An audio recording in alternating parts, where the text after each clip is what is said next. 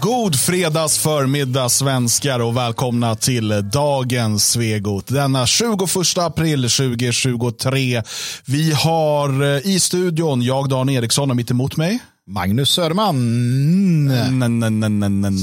Och då när ni var i Allehorn, ja han har fått aids. Ja det har han. Vad tråkigt. eh, Det var ju den här Tysklandsresan. Jo men själva skapandet eller själva liksom överförandet var kul. Ja, ja precis. Under, Det några, var en någon, labyrint i Berlin han hittade som vi inte ska prata om. under någon kort sekund där så var det väldigt uppåt. Sen var det tråkigt när, när det kom. Där. Bagg i grenen. Ja. För jävligt. Så att eh, det här är ett helt aidsfritt avsnitt, eh, hoppas vi. Det, det här det kommer fortsätta vara det. Visserligen ska vi prata om Thomas Tobé om en stund. Mm, vi vet inte om han har Hög, aids. hög aids-aura på honom. Det är faktiskt. Det är det. Jag tror inte han har aids. Eh, Men det är auran. eh, Men här håller vi inte på att tro. Nej, utan här jobbar vi med fakta. Som att Jalle Horn har aids. Det är fredag, gott folk. Det är fredag och eh, fredagssändningarna de är lite, lite mer hivade. Jag skulle säga att de är mer, som man säger om vissa människor, de är lite mer speciella. Det här är vårt, det här är vårt Special Olympics kan man säga. ja, precis. Alltså alla får medalj. Ja, ja, men det tycker jag. För deltagande och eh, även de som inte deltar får medalj. Vi, vi tänker på er alla. Vi har ju Eh, publiken för i alla fall. Det har vi verkligen. Vi ska ju idag prata en hel del om Eh, den här eh, migrationspakten och det som klubbades i Europaparlamentet häromdagen. Eh, och vi ska titta på den eh, debatt som var i Aktuellt igår mellan Thomas Tobé från Moderaterna och Charlie Weimers från Sverigedemokraterna. Och, eh, och sådär. Och sen så ska vi även titta in lite på vad som händer i Jonas Simans värld. Mm. Precis, den, Den är fascinerande. det man liksom lyfter på den där stenen och så, oj, oj, oj, oj, oj, här pågick det eh, konstiga saker. Mm. Ehm, Jag måste också visa en grej här i, i sändning. Aha. För det är lite intressant. Tyskar är ju intressanta. I Sverige har vi ju block när man skriver, så här, man skriver sina anteckningar. ja. Det har man i Tyskland också. Notisblock. De är uppbyggda lite annorlunda. Jag vill visa hur ett tyskt... ja, det här är då för videoversionen här. Ja, det här är ett tyskt eh, notisblock. Här kan man då, det är alltså specificerat exakt om det är personligt för arbete eller vidare. Det är mycket uppgifter. Och det här är ett vanligt notisblock alltså. Ja, men det, det är ordnung. Det är Ordnung, Ordnung must sign. Eh, det snodde jag från Du vet, eh, vår vän. Jens Pyse, Ja, eh, han är ju, gillar att organisera saker. Gör han. Och då har han ofta långa listor med exakta minutantal och sådär. Och jag har ju tänkt att Jens Pyse är knäpp. precis. Ehm, vi ska ha kalas nästa lördag. Ja. Min fru är tysk. Ja. Hon är exakt likadan. Hon är Jens Vilken Pyse. tid ska de leka den här leken? Så jävla bra. Det, måste väl, det märker vi väl när det passar. Ja, men så att det inte blir liksom, det är bättre om det är ordning. Liksom. Ordnung. Så att så här, 15-23, då är det hela havet stormar. Liksom. Men det är ju det, efter att ha lärt känna tyskar, 15-28, då behöver någon plåster säkert. efter att ha lärt känna tyskar, inklusive din fru, så inser jag varför förintelsen ägde rum. Alltså, alltså jag förstår, alltså det här att, att de inte skulle ha gjort det, det stämmer inte. Alltså, det, de, för de, de kan frikoppla ordning från känslor, Ja, det är fan från sant. människor. Ja. Alltså om några skulle kunna utrota sex miljoner judar så är det tyskarna. För de skulle bara se det som så här, jaha, ja, en miljon där, två tusen in där. Och så. De, skulle inte, de reflekterar inte över Vilken tid skulle krematorierna gå? Hela Precis, tiden? ja. Ja, okej. För när du sa, men, men, men älskling, det här är ju barn. Ja. Bara, nej, det är liksom, det här, just nu Det här det är inte barn. enheter Ja, i min planering. Ja. Alltså, och, där ser jag, jag förstår det, å ena sidan kan de vara Jag kärleksfulla och tror att, precis, att tyskar ser lite på världen som liksom en, en kompilator ser på programmering. Alltså, alltså, som en dator ser på programmeringsspråk. Ja. Att det är bara olika variabler som skickas in och jag ska bara behandla dem. Precis. Jag ska, inte ha, Precis. jag ska inte ha en känslomässig relation till det här. Nej, så att jag, alltså, ja, nej, men alla ni som har förnekat, och så, jag tror att det, ni behöver tänka om, för jag har precis insett detta. Fy- Tyskar är lite läbbiga på det sättet, helt klart. Om vi hade haft lägren i Sverige hade inte ens tåget kommit fram, Nej, Mats. det är ju lite så. Va? Det är lite så. Fast det är inte helt sant heller, för att de har ju nu, vi måste ta upp det, för det är det bästa som, som jag läste igår, det är den roligaste nyheten igår. Den roligaste nyheten igår. Den roligaste nyheten igår. Är det inte Jalle Horns aids? eh, Nej, det är det inte nej. faktiskt. Utan det är att eh, man har hittat två spioncentraler på den ryska ambassadens tak. Det är två skjul som är byggda på den ryska ambassadens tak i Stockholm, fulla med spionutrustning. Och det här ska man nu komma åt genom att sätta byggnadsnämnden på dem. För att någon kom på att det här är säkerligen svartbyggen och ja. det kan vi inte hålla på med här i Sverige. Um, så att någonstans finns ju då insikten om att svensk byråkrati, det är det värsta som finns. Och ryssen kommer knäckas, sanna mina ord. Ja, ni tänker så kinesisk vattentortyr eller Guantanamo, så vet, så här, de kör bara rockmusik och sådär. Nej, nej, nej. här kommer svensk byråkrati. Precis. Och det, det, kommer, det kommer inte ta lång tid ens. Alltså, de kommer hålla ut två, tre dagar. Sen kommer ryssen be på sina bara knän. Ja, ja. Sluta med detta! Jag kan inte fylla i fler formulär. Och vart är det här F1272A-74? Det säger vi inte. Nej, fan vad jobbigt, stackars ja. ryssen. Det svenskaste av de svenska vapnen helt enkelt. Så är det. Uh, jag tänker att vi börjar i Jonna Simas värld. Mm. Där vill man nämligen inte uppehålla sig för länge. Nej, så vi börjar med det så kanske vi kan glömma bort det sen. att vi var där. Det är svårt. Eh, eh, hon sitter där i sin, vad var det, 12 miljoners villa i Bromma. Ja.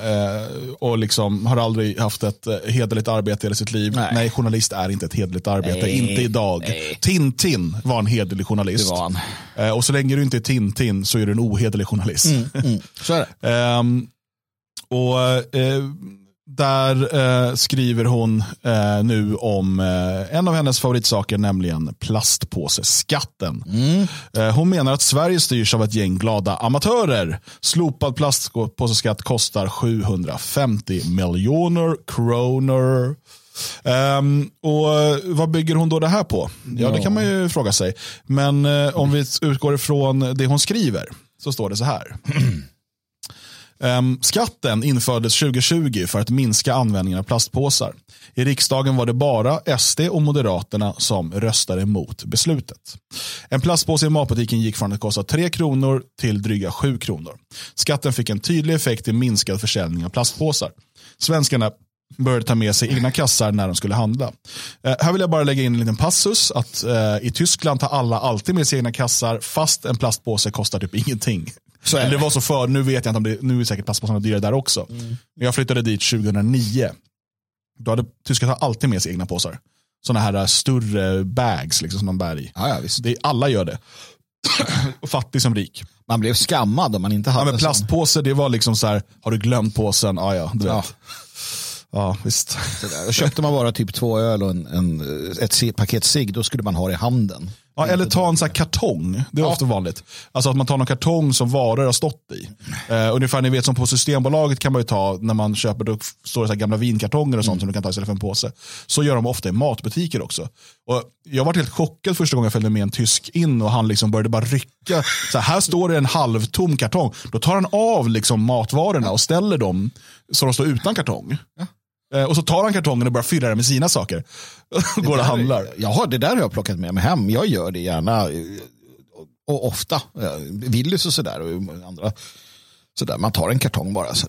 Folk tittar konstigt på en, det, det är sant. ja, så att man behöver inte ha svindyra plastpåsepriser för det. Nej, nej. Eh, hur som helst.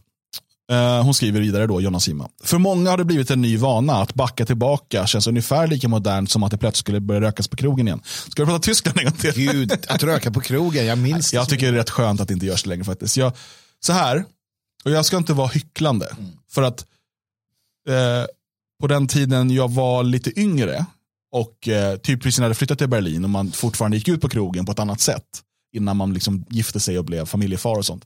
Eh, så tyckte jag att det var skönt att man fick röka på krogen igen. Även om jag under den tiden egentligen inte var rökare. Jag rökte då ofta när jag gick på krogen för att orka vara i en rökig miljö. Eh, jag hade slutat liksom heltidsröka sedan länge. Eh, men jag gillade, alltså jag gillade det fortfarande. Och jag Idag, det blir så här konstigt när jag nu som inte går på krogen längre, eh, på det, jag går ut och käkar på en restaurang, men liksom, att sitta på en pub, det, det händer väldigt sällan.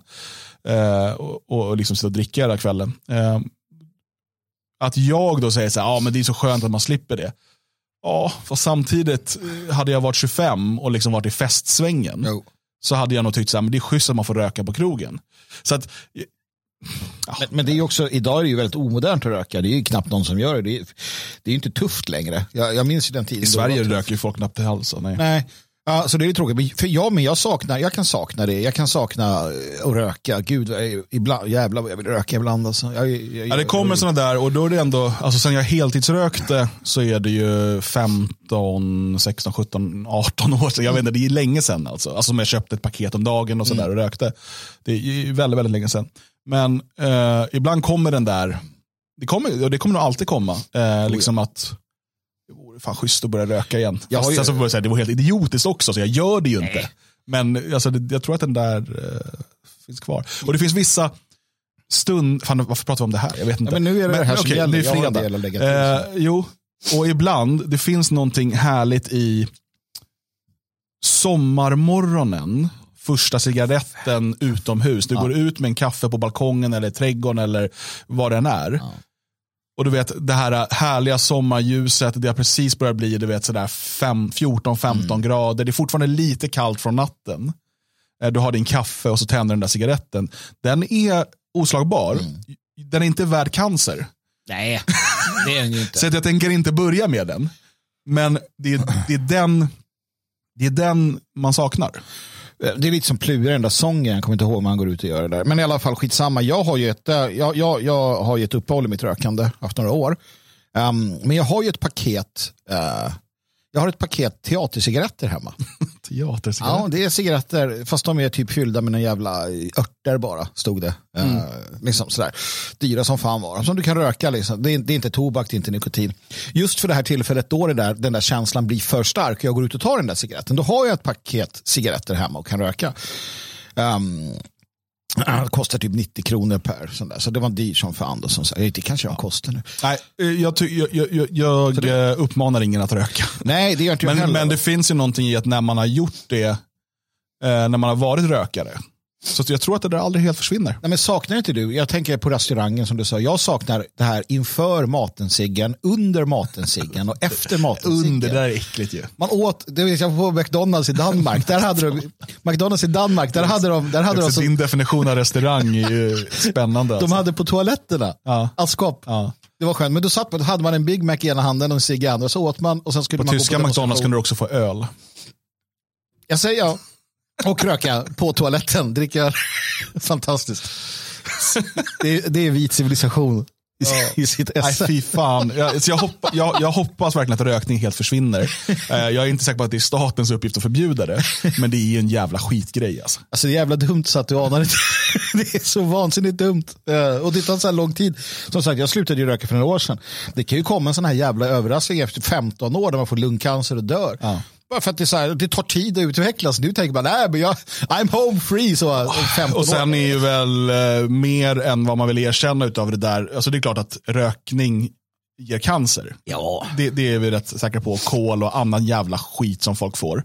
Eh, men det finns ju också en genetisk eh, kom, eh, komponent där. Så är det. Eh, och ibland kan man bara ha jäkla otur. Jag har eh, alltså en, en barndomsvän till mig som, som dog väldigt ung, jag tror han var 18-19 när han dog, i hjärntumör. Mm. Han hade aldrig eh, rökt eller druckit alkohol när han fick hjärntumören. Däremot så minns jag när eh, han, ja, till slut hade kommit tillbaka och liksom, nu kommer det inte gå att lösa. Och, sådär. och då ville han prova lite saker. Mm. Eh, alkohol och cigaretter var ingen knark eller så. Men liksom, han, han har aldrig använt, för han blev sjuk när han var typ 14-15. Så han liksom kom heller aldrig in i det där det tonårslivet. Liksom. Mm. Uh, så det var en rätt fin stund uh, med hans föräldrar. Mm. Uh, när vi liksom drack och rökte. Och ja, fan, han ville göra det innan han dog. Ja, fan. Det, är som, det är som att säga, är man Tänk om farsan då, nej det får du inte. Nej, liksom. precis. För då är, jag säger samma, är man så 70 då kan man ju ta crack cocaine och bara, ja,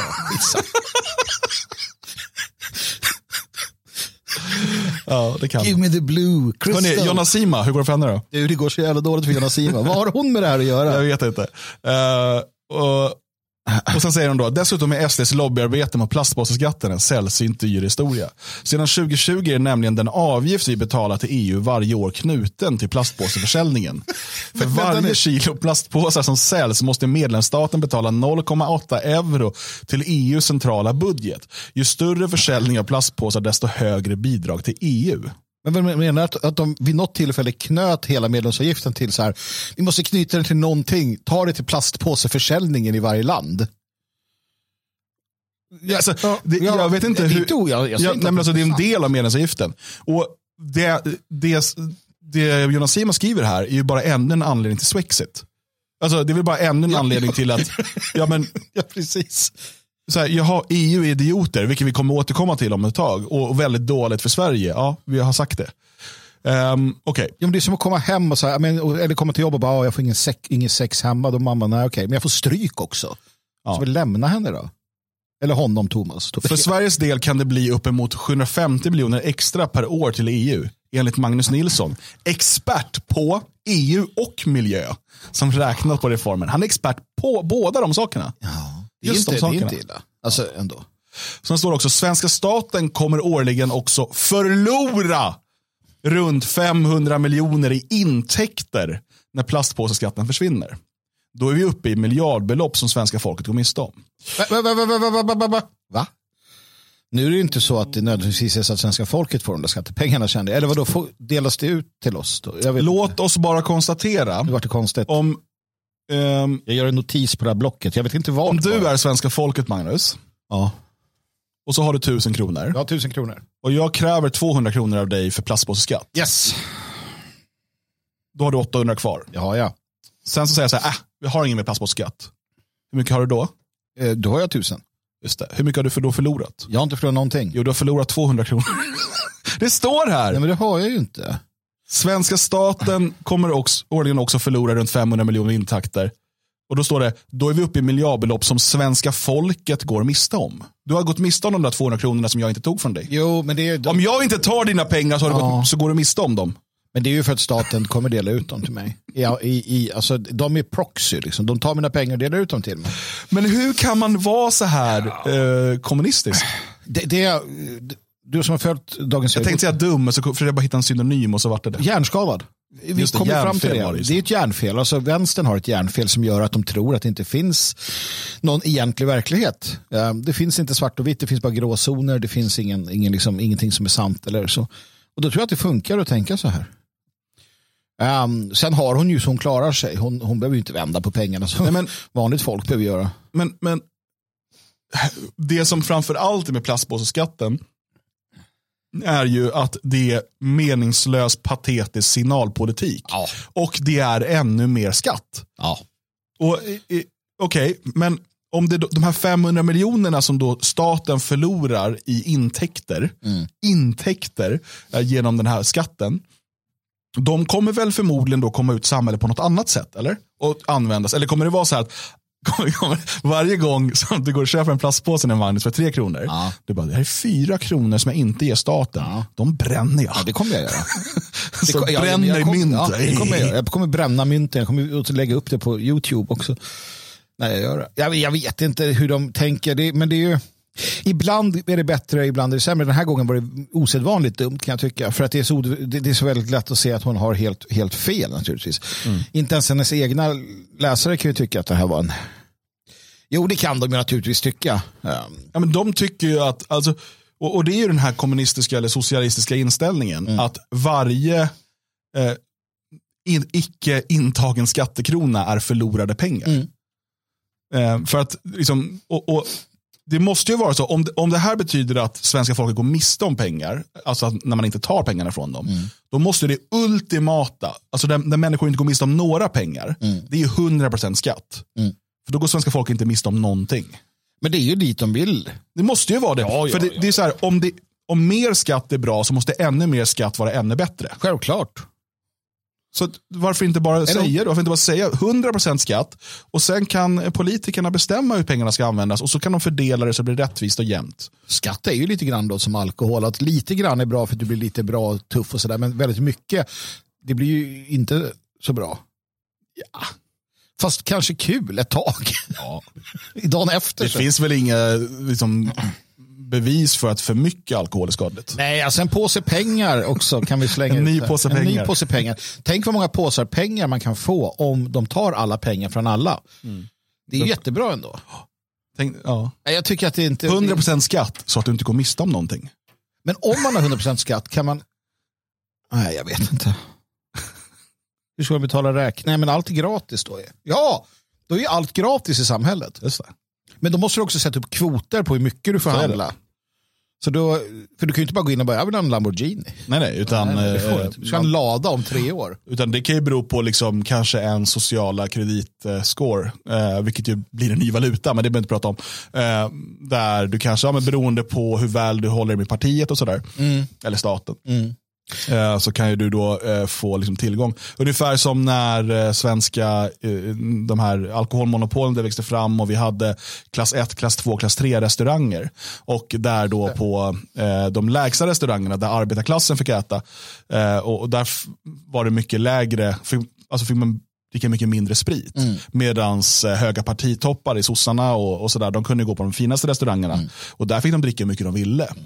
Eh, och det, då har ju de inte gått miste om någonting. Det är sant. Jag, jag tänker, vi ska bara svara det. Carola här eh, i chatten. Och det är inte Häggkvist, även om jag tror att hon lyssnar på oss också. Det var så hon kom fram till sina nya idéer där tidigare.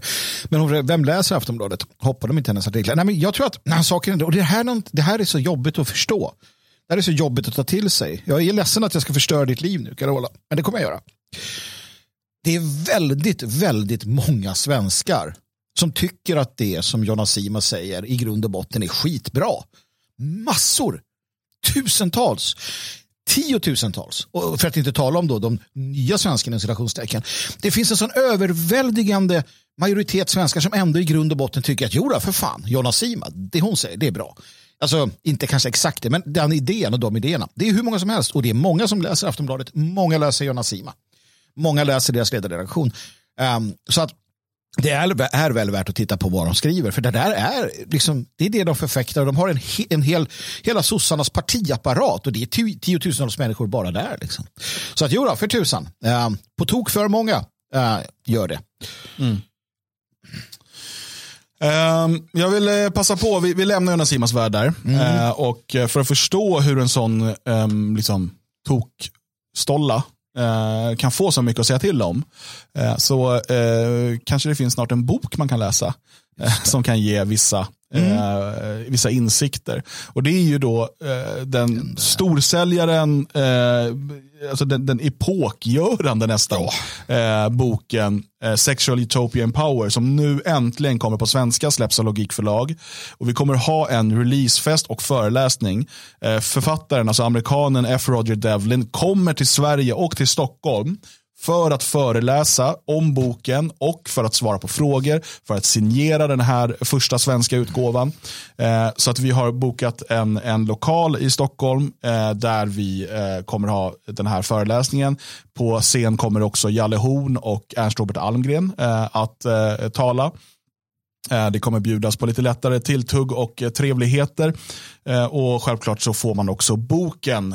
Så vill man ha, få tag i första upplagan och kanske till och med få den signerad så gäller det att komma på, på den här releasefesten. Eh, Sen på kvällen finns det också möjlighet att boka in sig till en, en VIP-middag tillsammans med Devlin och eh, Logikförlags medarbetare där vi har bokat ett privat rum på en av eh, Stockholms eh, anrikaste krogar där vi tillsammans eh, kommer avnjuta en, en svensk trerättersmeny eh, för den som önskar eh, lite mer liksom, tid att kunna diskutera och prata om de här sakerna och umgås på, på det sättet. Eh, men den 27 maj är alltså releasefesten. Biljetterna släpptes igår och de går som smör i solsken som man brukar säga. Eh, och Det är ju av naturliga skäl begränsat antal platser både på releasefesten och på middagen efteråt.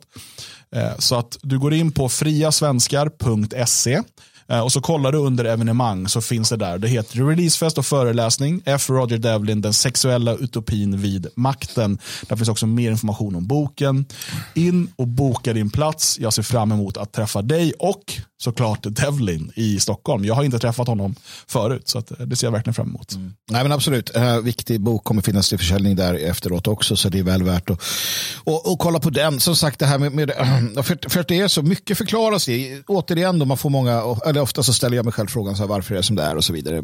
Och, och just det här som man säger, den sexuella utopin vid makten, alltså den utopiska idén och den, den, den, den, de tankebanor som ligger till grund för bland annat den sexuella utopin då, som är i, i grunden en, en sån här vänsteridé. Då.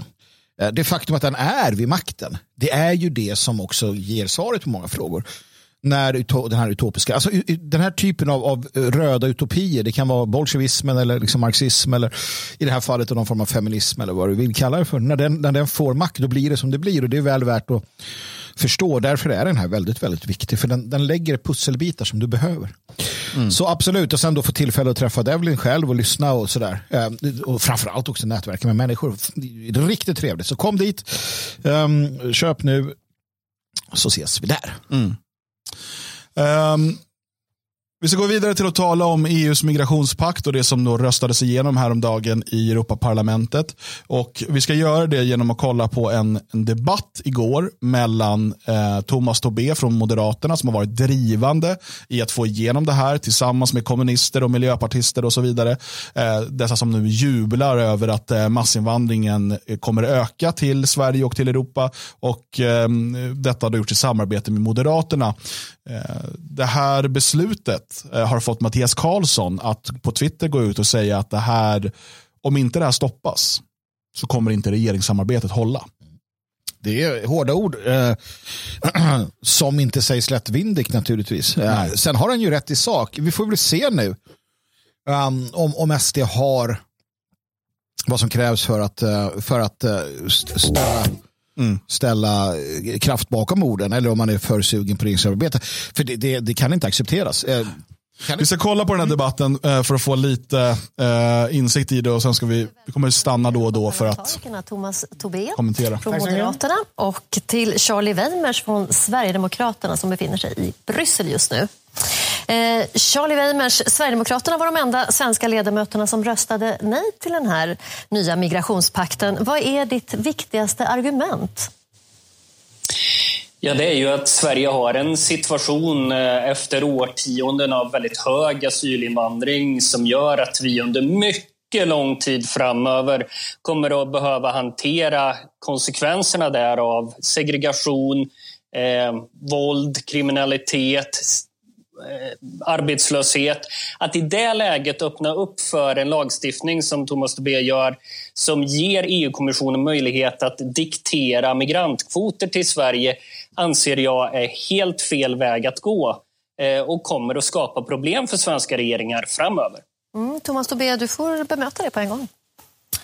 Jag menar att det är eh, helt avgörande att om vi ska kunna uppnå att få en lägre invandring till Sverige då behöver vi byta den här ordningen som vi haft på EUs migrationspolitik under en lång tid. För det har i praktiken inneburit att det har varit ett fåtal länder och inte minst Sverige som har fått bära det stora ansvaret.